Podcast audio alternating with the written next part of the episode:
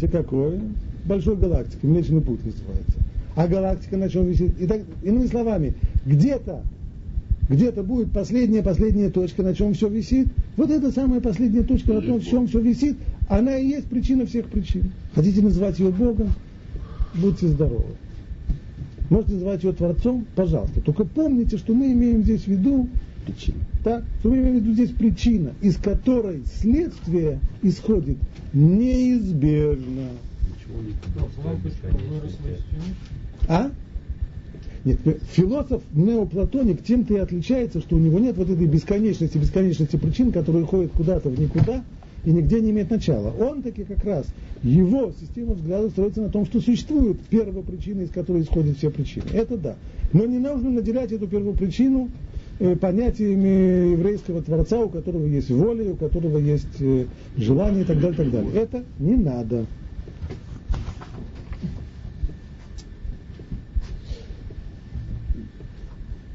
Продолжает он дальше.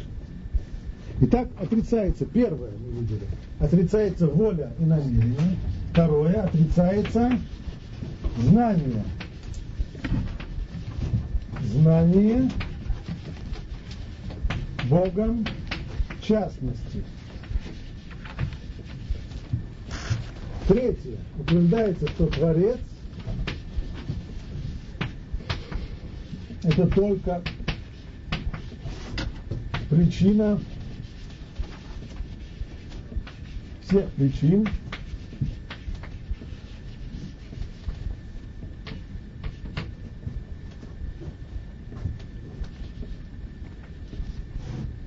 из которой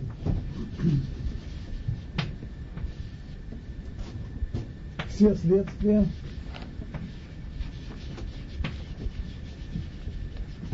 происходят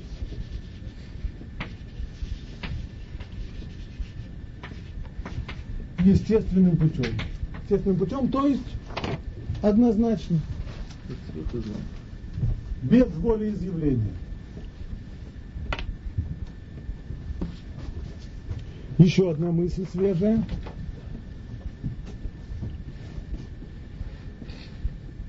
Бог никогда не занимался творением человека. И никто еще не пришел в этот мир иначе, как родившийся родившегося прежде него. Это тоже чисто греческая мысль, сводится она вот к чему. Смотрим на людей, которые вокруг нас. Замечаем, что все люди, которые вокруг нас, рождены от родителей, от подобных их. Хорошо. Значит, наши современники рождены родителями. А родители откуда взялись на свет? Своих родителей. А родители от своих родителей. Мы их условно называем бабушки и дедушками. Бабушки с дедушками откуда взялись? От прабабушек и так далее, и так далее. Получается, что в принципе мы можем вывести следующую формулу, что каждый человек n рождается от человека n минус 1. И сам приводит к рождению человека n плюс 1. Вопрос, в соответствии с этой формулой, был ли когда-нибудь первый человек?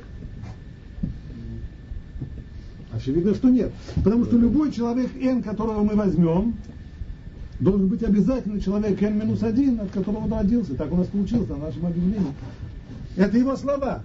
Ты не найдешь на свете человека, который бы пришел бы в этот мир иным путем, кроме как родившись от женщины. Как родившись от родившегося прежде него.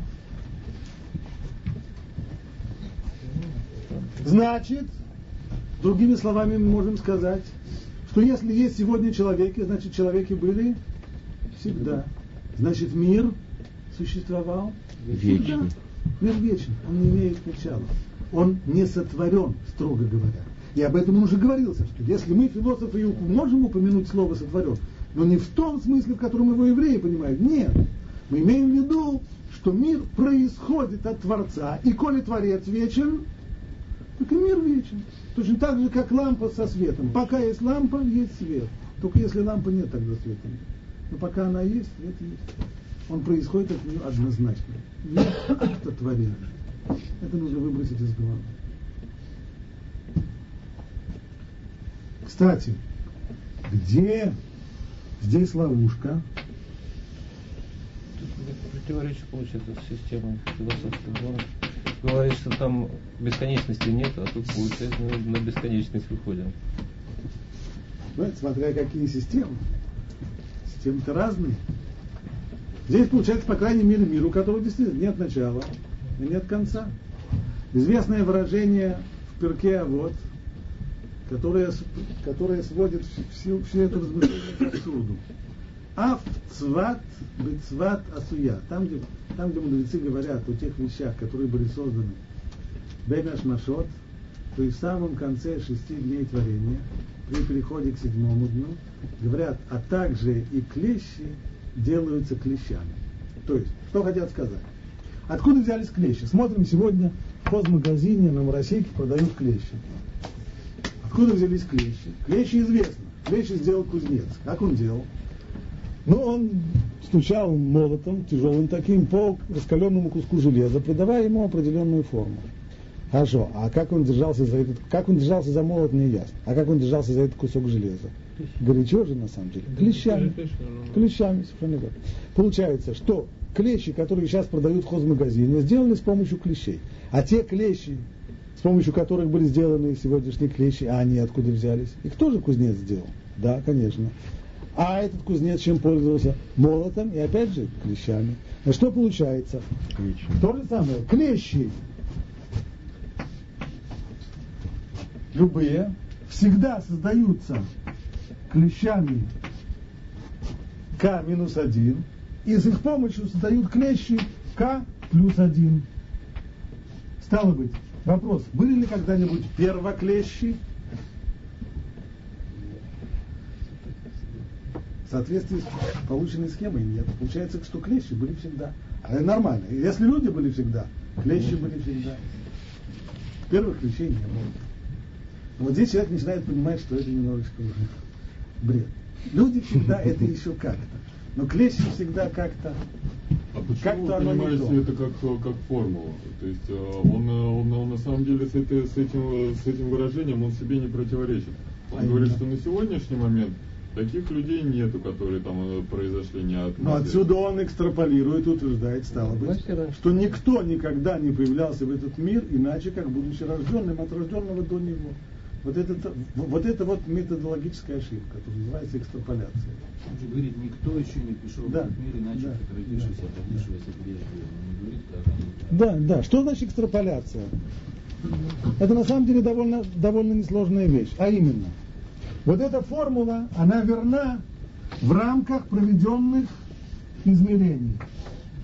То есть мы проверили три или, скажем, 35 поколений человеков, клещей и так далее, и выяснилось, что на протяжении этих 35 поколений все клещи делались клещами. И на, вот на рамках измерений эта формула абсолютно правильна.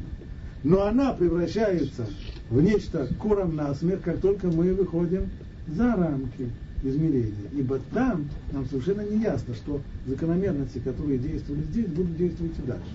Простой пример хрестоматийный. Что значит вот эта неверная экстраполяция? Представим себе, что люди на какой-нибудь э, летающей э, тарелке, миске или еще на чем-нибудь высаживаются где-то на земле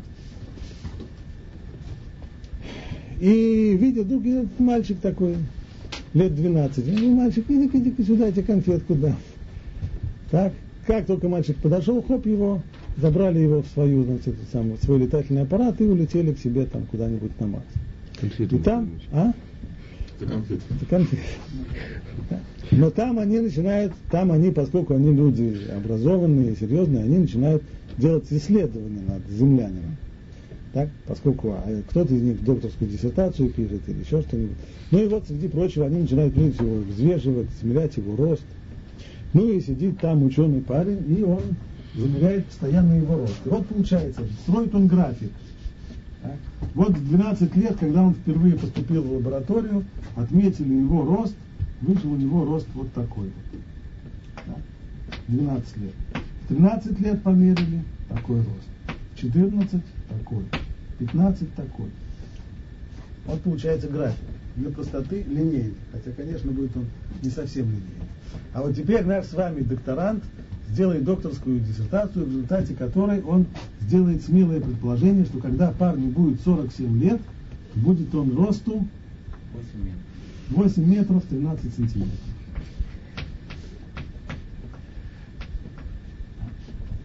Все почему? Все будет логично.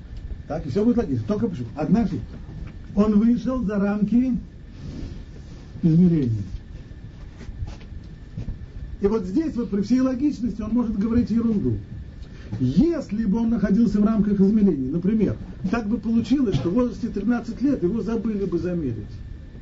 В 10 лет, в 12 лет померили, в 14 померили, в 15 померили. График получился. Могли бы мы тогда интерполировать и задать себе вопрос, а какой, какого он был роста в 13 лет, когда мы не замерили? Да, вполне нормально. С определенным допуском определенная точность мы бы достигли.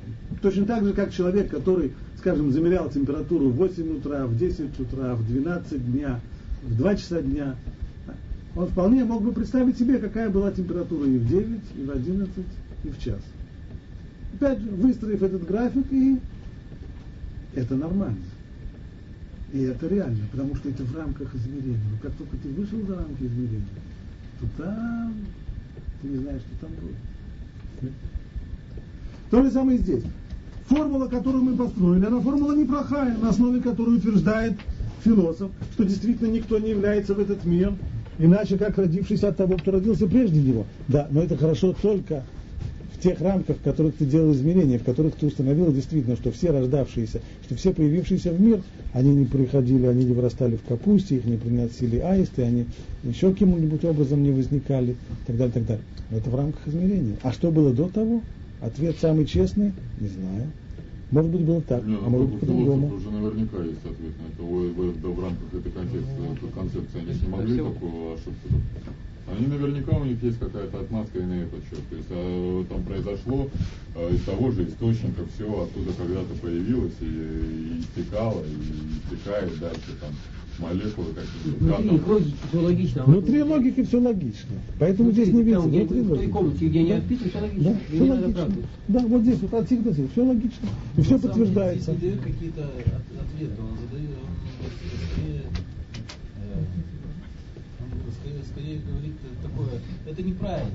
Он не отвечает как правильно, да? Ну, слова, совершенно верно. Он медленно, но верно вбивает казарскому царю, что все, что он говорит, чушь. это чушь. И он идет по пунктам. Все, слово за словом. Это чушь, и это чушь, и это чушь, и это чушь. И теперь мы, у нас предстоит очень интересный вопрос. Это уже вопрос чисто психологический. Как действует человек, которому очень логично показывают, что все это чушь, а он, с другой стороны, у него сон. Как он сейчас подействует?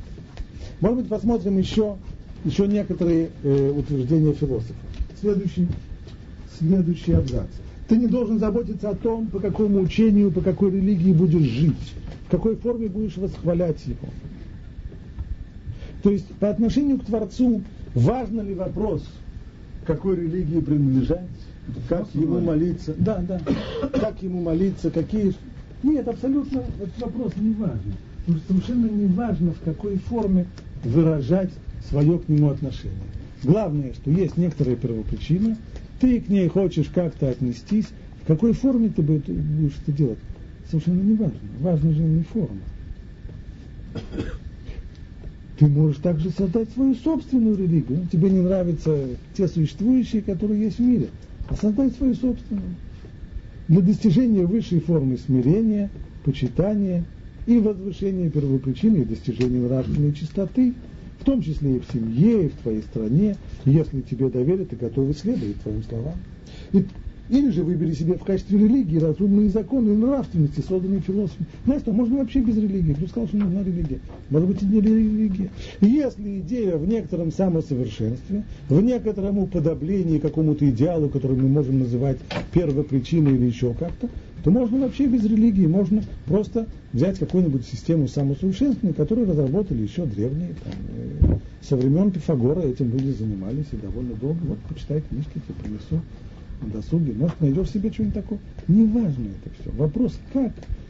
Как старые-старые напевы здесь звучат, что в принципе э, каким, каким путем человек идет, оно не важно, главное, чтобы это бы его привело к той самой вершине, а путей-то на самом деле существует много.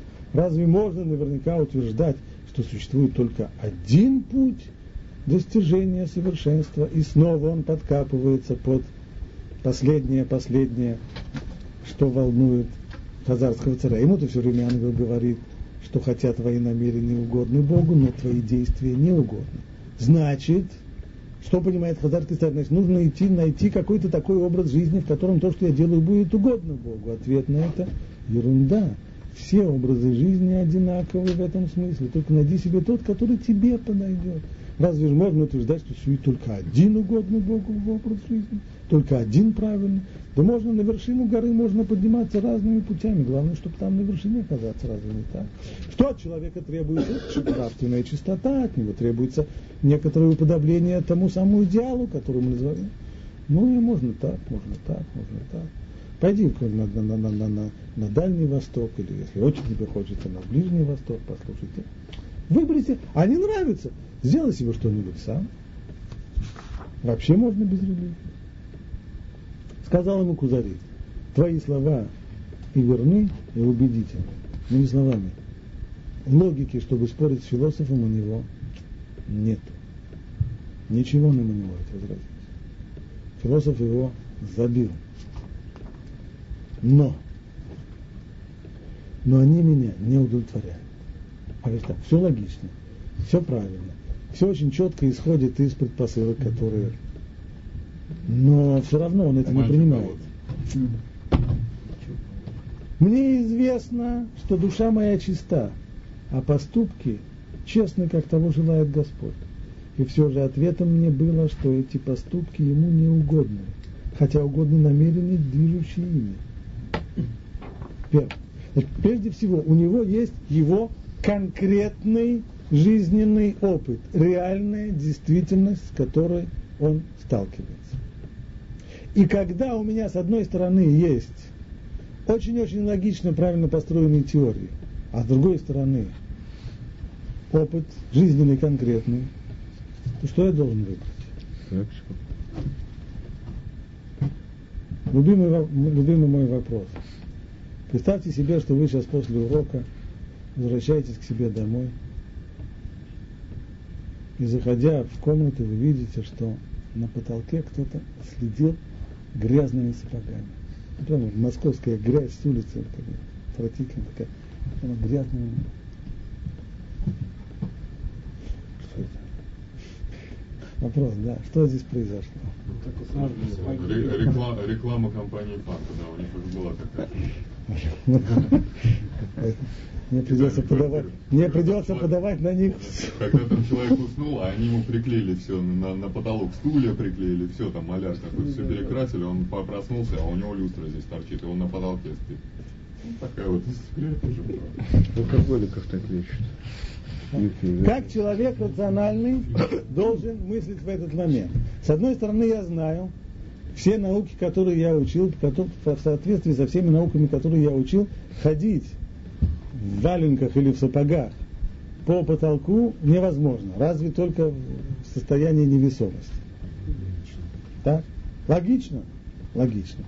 Значит, наверное, что-то, ну, может быть, это мне привиделось, может быть, я, может быть, у меня галлюцинации, может быть, еще что-нибудь. Но если я выясняю, что это не галлюцинации, я все-таки вижу, что кто-то там ходил. Я не знаю, как, у меня нет никакого объяснения, как он ходил. Я не могу объяснить. Я не могу поспорить с людьми, которые будут надо мной смеяться и утверждать, что невозможно ходить по потолку. Я не смогу с ними спорить, у меня нет аргументов для этого. Но я же глазами вижу, что кто-то ходил. Поэтому для меня отправная точка, что все-таки кто-то ходил. А как объяснить? Не знаю. Кстати, обратите внимание, это, это большая разница. Большая разница в подходе хазарского царя и в подходе нашего с вами философа. У философа слова «не знаю» в лексиконе не существует. Не знаю такого слова, не знаю. На все есть объяснение. На все есть какая-нибудь теория. Да? Хазарский царь говорит, нет, спорить с тобой я не могу, все очень логично. Все, комар вроде носа не подточит. Но вместе с тем, действительность, которую я воспринимаю, для меня ясно, что этот сон не галлюцинация, поскольку этот сон повторяется раз за разом.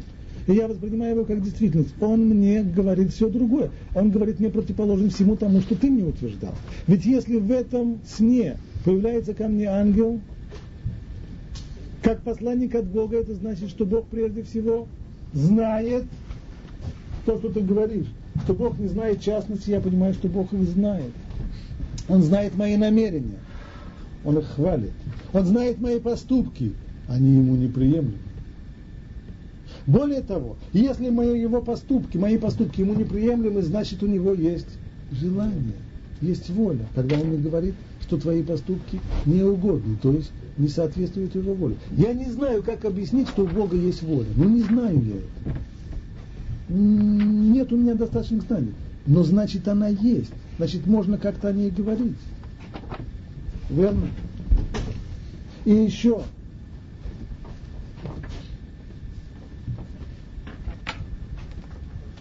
И еще.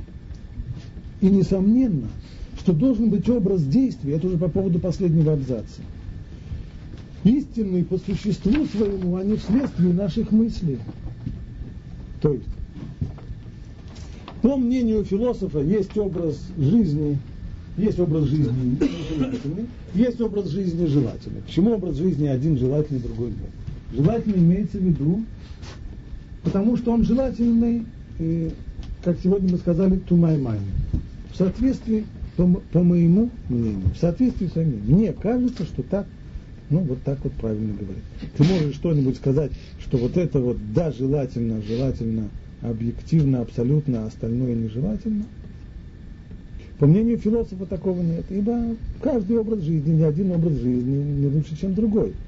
Если бы была воля Божья, тогда да, образ жизни, отвечающий ей, желательный, однозначно. Образ жизни, не отвечающий ей, нежелательный. Но если Божьей воли нет, нет воли, она отсутствует, значит любой образ жизни одинаково имеет права на существование. И если есть какой-то образ жизни, который мы предпочитаем это только потому, что нам он нравится, то есть он субъективно хорош, но не объективно. Не может такого быть, говорит казахский царь. Должен быть обязательно. И несомненно, что должен быть образ действий истины по существу своему, то есть правильный по сути своей, а не только потому, что он нам таким кажется, субъективно. Почему? Откуда тебе известно, что обязательно такой должен быть, а вдруг нет? У него есть аргумент. Если это не так, то почему христиане и мусульмане, поделив между собой весь мир, воюют друг с другом? Хотя те и другие чистым сердцем служат Богу. Они постятся и молятся вслед за этим, идут убивать, веря, что убийство – великое благочестие которое приближает их к Богу. И каждый верит, что ему следует за это райское блаженство. А поверить тем и другим разум не позволяет. Доказательство очень интересно. Есть факт. Люди, как в наше время, так и в то время, люди воюют, сталкиваются. Конечно же, начиная с 19 века, нам всем вбивали в голову, что любые столкновения, любые войны, любое, это все проявление экономических интересов. В особенности здесь э, э, исторический материализм совсем во всех его про проявлениях и сделал здесь очень много. Всегда, всегда ищи какие-нибудь какие-нибудь экономические интересы поэтому. Да, это действительно часто так. Либо политика война, продолжение политики другими, другими, другими политика дипломатией. А политика, в конечном итоге. Этому нас учили, начиная с 19 века и так далее. Да. И в соответствии с этим пытались объяснять и историю средних веков тоже. Как сейчас помню, в школе нам объясняли.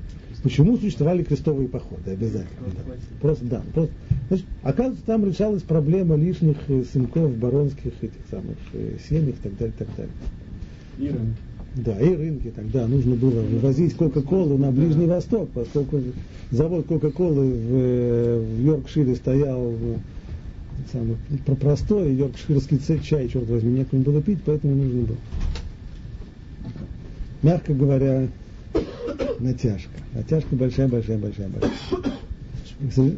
Да потому что тот, кто на самом деле лезет в материалы истории средних веков, видит, что люди таки занимались не всегда, но достаточно часто занимались войнами за правую веру. Точно так же и сегодня. Сегодня Рушбоху вернул нас несколько в ту ситуацию. По крайней мере, одна сторона конфликта, вот сегодня весь мир трясется перед исламским терроризмом и так далее, и так далее. Собственно говоря, чего они хотят, чего они лезут на рожон всегда находится, всегда, когда за последние несколько лет, всегда находится кто-то, кто начнет рассказывать с умилением про то, что тем самым э, шаидам-самоубийцам выплачивают, э, не знаю, там, 15 тысяч долларов, чтобы вся их семья была там, тогда, тогда, тогда. За 15 тысяч долларов, э, конечно, 15 тысяч долларов это хорошее, потому что как это срабатывает? Человек идет ради каких-то идеалов. Да? Вот он считает, что его идеал, что чем больше неверных э, противников ислама, чем больше он угробит, тем это больше мецва. Почти дурайт. Там гури, Понятно. Это, да? Теперь, другое дело, у каждого человека все-таки скребет у него кошки на этом самом. Он-то идет себе приобретать большое блаженство, великое блаженство, мецвой, которое он делает. А его семья что? Ну, а здесь как раз приходит 15 тысяч долларов, которые дают ему успокоение совести, что и свою семью он не бросает. Он идет на большой подвиг, он идет на вечное блаженство шаида, а семья тоже устроена. И даже лучше, чем устроена, чем если бы он продолжал бы работать э, каменщиком или, или, или служить в банке и так далее. так далее. Но, безусловно, то, что служит человеком, это идеал к идеалу. Он борется за правую веру с теми, которые неправильно ее толкуют, с теми, которые неправильно все это делают, и те, которые... Так как может быть, если на самом деле никакой правой веры как таковой нет, и правды как таковой нет, а есть только мнение о том, что лучше, и о том, что хуже, что более правильно, что менее правильно, мнение, но не истинная правда – если такого нет, как может быть, что люди, которые борются, христиане и мусульмане, которых он здесь приводит, которые только тем занимаются, что режут друг друга, и каждый, каждый, который режет своего противника и считает, что он совершает при этом большую мецву, и, естественно, эта мецва, она-то и приведет его в, в, в рай, что скажем? Как в свое время сказал большой праведник во время, в разгар Ирано-Иракской войны, что он желает больших успехов всем воюющим сторонам. Побольше друг друга Вот, да, да. Вот. Но это хорошо, но как же может быть? Не может быть так, чтобы и эти, и эти правы. Такого нет. Либо, либо один, либо, либо другой. Опять же, это рассказ из, полуанекдот из, из израильской действительности, как один такой боевик э, взорвался, ну как-то плохо взорвался так что жить остался. И через какой-то момент очухался. Очухался, но он-то уверен, что он уже в раю, открывает глаза. Горы не видит впритык. Вместо этого сидит какой-то парень в форме, так, в зеленой, рядом с ним. Вот. Тот его спрашивает, я говорит, в раю? Он говорит, нет, ну как это так? Он сам подумай. Женщина, скажи, в раю евреи есть? Нет. Он говорит, а я еврей, значит, ты не в раю. Ну, в школе. Рай-то вроде как должен быть один, не может быть так, что будет отдельный рай исламский, там будут шаиды, которые побольше евреев убивают, а другой будет рай еврейский, в котором будут евреи, которые шаидов убивают, а третий рай будет, рай будет еще и христианский, в котором будет Там во время Первой мировой войны евреи с одной стороны молились за свое государство, и с другой стороны молились. Совершенно верно. Во время Второй мировой, во время, во время Первой, Первой мировой войны евреи, безусловно, не дрались за, за правые, за, за, за, за, в основном за идеалы, а все, что здесь было, это была просто мобилизация евреев на 99%, 98% против их воли, за исключением небольшого количества немецких патриотов, которые... И главное, воевали, а молили в синагогах. А? Никто не заставлял молиться в синагогах. Нет, это очень просто. Дело в том, что снова, исходя из интересов каждой еврейской общины, понятно, что община Австро-Венгрии, да, безусловно, что они были заинтересованы в победе Австро-Венгрии, потому что поражение Австро-Венгрии для них было бы катастрофой. Точно так же, как поражение Российской империи, оно тоже было бы катастрофой. Вы не помните, что говорил Владимир Ильич Ленин? Чем хуже, тем лучше. Почему лучше? Потому что любое поражение Российской империи вело к ее расшатыванию, к приходу его власти. А приход его к власти известно, чем, чем он кончился быть для евреев и даже без всякого сослагательного наклонения. Поэтому ясно было, опять же, с каждой стороны, снова, если бы еврей жил какой-нибудь на Марсе, то посмотрев на эту русско- русско-германскую войну, понятно было бы, что в отличие от того, что тот пожелал больших успехов и той, и другой стране, здесь можно было бы пожелать только минимум успехов и той, и другой стороне. Но каждая конкретная община, которая жила в той самой стране, она, естественно, так повелели наши мудрецы все время, а имеете полер Бешламашли Мальхут, ты молись молись о благе той страны. Почему? Из каких-то идеаль, идеальных? Нет, никаких здесь идеалов нет, а просто потому что это элементарно, потому что тебе же, твоей общине будет лучше тогда, когда будет лучше той, той, тому государству, в котором ты живешь. А как только будет плохо, опять же старый анекдот, что как только у известный старый анекдот, закон такой существует, что как только владык болят животы, то евреям делают клизмы. Это старая старая истина. И понятно, что любое, любое поражение такой страны приведет всегда к тому, что время сделает клизму, и самыми первыми. Так оно всегда в истории бывало. Поэтому это, здесь, э, э, это нам здесь не мешает. А э, евреи-патриоты были действительно, нельзя сказать, что этого не было в Первую мировую войну, были в Германии достаточное количество патриотов. Я недавно прочитал к ужасу своему статью про то, как в концлагерь, не помню какой немецкий, привезли привезли одного еврея, который прибыл туда уже пожилой, пожилой, пожилой, сильно на пенсии, который прибыл туда в мундире капитана кайзеровской армии, со всеми, с погонами, с наградами, с регалиями, и страшно обижался на эсэсовцев, когда они младшие по чину, сволочи, так, не вели себя так, как следует вести себя со старшим по чину. Еврей, он, до самого своего трагического конца он никак не, не понял, никак не мог понять, что происходит. Так. К сожалению, такое было. И такие евреи были. Которые оставались патриотами Германии. До сам... А? Во вторую, я говорю про вторую, да. Нет, это те, которые себя евреями не считали. Я говорю, человек, который себя считал евреем, но вместе с тем еще и германским патриотам. А те были не обязательно заместитель Гесса, фельдмаршал Мильх, не больше, не меньше, создатель и практически командир э, Люфтваффе, он тоже был еврей. Правда, Геринг его известно, когда Геринга пристыдили, что у него начальник генштаба его еврей, он сказал, в Люфтваффе это я решаю, кто еврей, а кто нет. Ну, все это все это, все это было, все это что. Но в общем, иными словами, может ли быть так, что массы и массы людей готовы воевать друг с другом, выцарапывать друг другу глаза в борьбе за правую веру, если на самом деле никакой правой веры таки не существует. И все, что есть, никакого... Что значит правая вера? Правая вера может существовать, если есть воля изъявления того, кто этот мир создал. Если он выразил свою волю, что вот так вот правильно, стало быть, все остальное неправильно. Но если он свою волю не выразил, тогда правильного по сути нет. А что есть? А то, что мне больше нравится, то, что тебе нравится. Ему нравится так, а мне нравится так. Вот и все.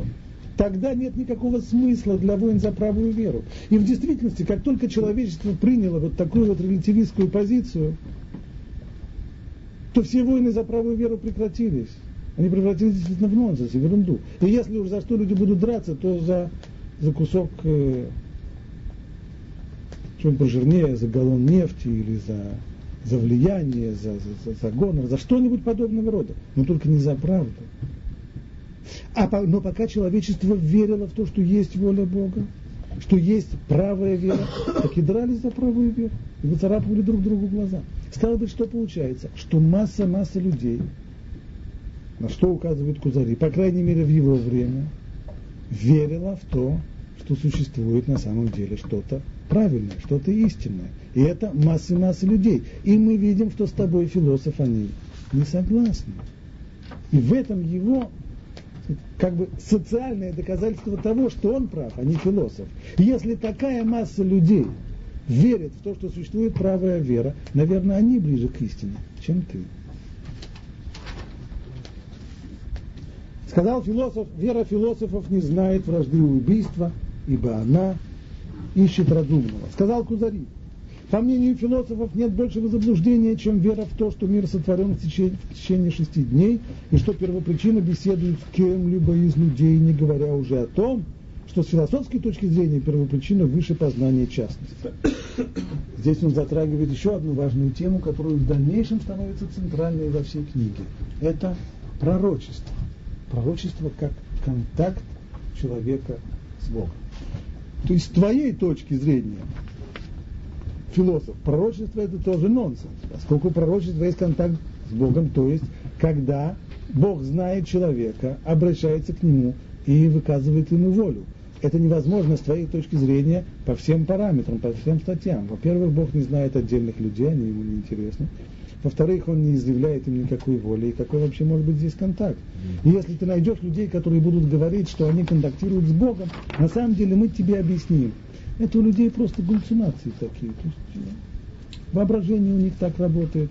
Но на самом деле никакого контакта конкретного с кем-то вне себя у человека нет. То есть что есть все эти пророческие сны или видения? Это только контакт человека с самим с собой, с более глубокими э, пластами его личности. Не больше того. И, и хотя тому, кто знает об образе жизни философов, об их мудрости, любви к истине и о великом стремлении к ней может показаться, что им присущ пророческий дар, ведь они преданы духовному, и о них рассказывают много чудесного, но мы видим, что вещи и сны посылаются людям, которые не занимаются ни изучением мудрости, ни очищением души. Наоборот, среди всех народов всегда было принято относить какой-нибудь такой вещий дар каким-нибудь юродивым, людям вообще очень далеким от какой бы то ни было интеллектуальной работы, которой занимаются философы. А тем, кто этим занимается, можно, о том, кто этим занимается, можно сказать обратно. Это показывает, что в сфере божественного существует какая-то иная тайна, чем все то, о чем ты говоришь, философ. То есть, сколько бы человек ни философствовал, и сколько бы он ни познавал с помощью философии то, что поддается познанию, восприятию духовного и контакту с духовностью человек остается далек точно так же, как был в начале своих занятий. И его интеллектуальное совершенство еще не приводит его к духовной практике. А те, которые занимаются духовной практикой, очень часто оказываются люди вообще очень далекие от какой бы то ни было интеллектуальности. Значит, извините, господин философ, вы просто едете в другую сторону. Я не про то спрашиваю. Затем он пришел спросить христиан и мусульман. Посчитав, что тот образ жизни, угодный Богу, который он ищет, должен, наверное, найти в одной из этих религий. Почему в одной из этих религий именно?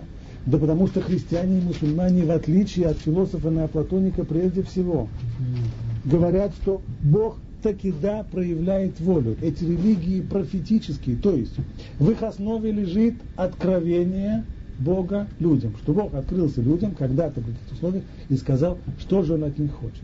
Значит, есть воля. Профет это латинское слово? Профет, не профет, да, пророк.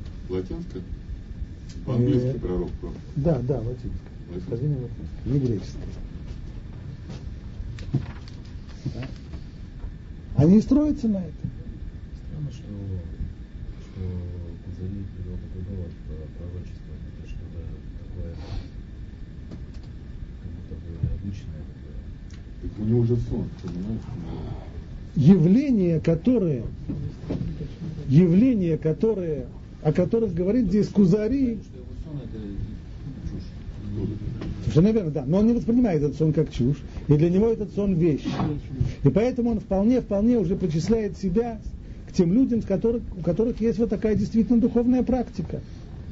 И как мы видим, народы, народы мира всегда относили к людям, которые этим занимаются, именно очень часто людей совсем недалеких, опять же, юродивых. Вот они-то общаются. Стало быть, он понимает, что правильный путь, он вовсе не путь э, философа-интеллектуала. Не путем интеллектуального совершенства приходит человек к духовной какой-то практике. Какие-то есть другие тайны. Чего? Он не знает чего. У него знаний совершенно никаких. Он не, отверг доводы философа, оружие философа. Нет, нет. На, на такой на эмоциональное какое-то такое. Не, не просто эмоциональное. Здесь есть, здесь есть, здесь есть рациональное. То есть в тот момент, когда его сон для него оформился, и он воспринимает его как реальность, а не как галлюцинации, если это реальность, то тогда, сколько бы мне ни говорили, какими бы философскими доказательствами мне бы не объясняли. Как сон и реальность. Как сон может, можно воспринимать как реальность. Для этого должны быть э, причины, как бы. Именно то, что сон повторяется раз за разом, раз за разом, раз за разом. Да? И он это воспринимает, он это воспринимает довольно, довольно ясно и довольно четко.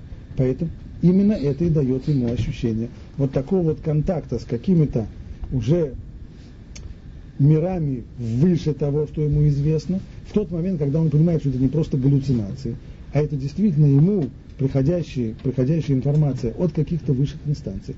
Для него это уже реальность. На основе этого, если у меня, то есть рациональ, это безусловно рационал, если у меня есть какая-то реальность, которую я воспринимаю как реальность, и мне приходят и говорят, что на самом деле это не реальность, и доказывают это мне с, с самыми великолепными философскими доказательствами. Что я после этого должен себе ответить? Кто-нибудь, вот конкретная вещь. Я стою да, здесь. Ситуация, например, как вы рассказывали про эти следы на потолке, которые я увидел и да? сказал, вот вижу следы на потолке, да. кто-то ходил. Кто-то ходил, не знаю как, не знаю как объяснить, кто-то ходил. У меня конкретная простая вещь. Я стою здесь.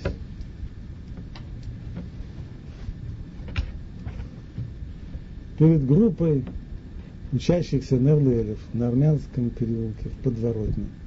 Даю урок. Зайдет сейчас кто-нибудь со стороны и скажет, старик, у тебя галлюцинации, глюки просто. Ты на самом деле не в Москве. Ты находишься в Израиле. Так, Галлюцинаторный психоз называется, я только что И начнет мне приводить доказательства.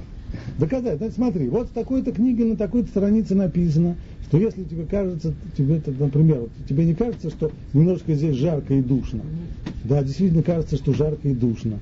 Так, а, а цвет какой у стены и так далее, так далее. По всем этим и начнет приводить мне доказательства одно за другим, одно за другим, что на самом деле я не здесь, что я не в Москве, и я сейчас не говорю, а я нахожусь вообще в, в Иерусалиме, в больнице и так далее, и так далее. На все это ответ у меня будет, я всерьез к этому не отнесусь. Почему? Потому что реальность, которую я воспринимаю, она такова, и она сильнее всех доводов. То, что ты матрица. Поэтому, поэтому Хазар специально не только эмоционально говорит. Здесь есть и рационал, безусловно. Вне всякого сомнения. Для него это просто реальнее любой реальности. Это реальность. В тот момент, когда он воспринят как реальность, то в дальнейшем философские доводы не, только что он не сможет с ними спорить. А если мы найдем кого-нибудь, кого-нибудь, у кого мозги более точные, так он и поспорить сумеет. На самом деле с фараоном такая же история была с его Мы все очень логично все объясняли, но он не принимал, потому что у него было другое ощущение. Так он видел ответ. Да, он не знал, что он до, до того, как он, он видел ответ, но его ответ он не помнил. Тоже вариант. Тоже вариант. Тоже вариант. Безусловно. То есть у него, у него было внутреннее ощущение того, что это не то. Не было не было клика. Вещи, когда философ говорит о Боге и Бог Кузаре, это просто разные. Конечно, разные. Да. Не то, что из них не прав, а просто это идет речь они, о разных они говорят, ну, да, совершенно верно, это разные, разные понятия. Он, он оговаривается, что мы говорим это образно, мы не имеем в виду это буквально, мы имеем только в виду, что это первопричина, это совсем-совсем другое. Окей, значит, на следующем уроке мы с вами пойдем не на этом следующем уроке, у нас сегодня будет другая тема, а на следующем уроке, на следующей неделе мы с вами пойдем к христианам мусульманам. Теперь, у меня, как всегда, я как выяснилось на распутье, скажу вам мою проблему. Нам на, следующем, на следующей неделе понадобятся эти листочки. Есть две возможности это обеспечить. Первое. Каждый берет этот листочек домой и дает честное пионерское слово, что он приносит на следующий. Опыт показывает, что это не работает. Другой вариант сдать все мне назад. Так, уже вы, мы вам сдали и обратно не получили. От вас тоже ничего не дойдет. Когда-то это было. Вот эти два листочка, которые вы нам давали. Очень только один. Мы получили один. Один только. Да? Ну, вот я и говорю, сложная проблема. Если мы еще хотим читать, лучше, чтобы они у нас были. Снова, есть большой плюс в том, чтобы почитать дома. Значит, делаем так. Те, кто сделан так, либерально. Кто хочет взять домой, возьмет домой, кто хочет сдать, сдайте мне, и я уже блинедер понесу на следующее занятие. Можно такие получить? Вот у нас есть. А, вот.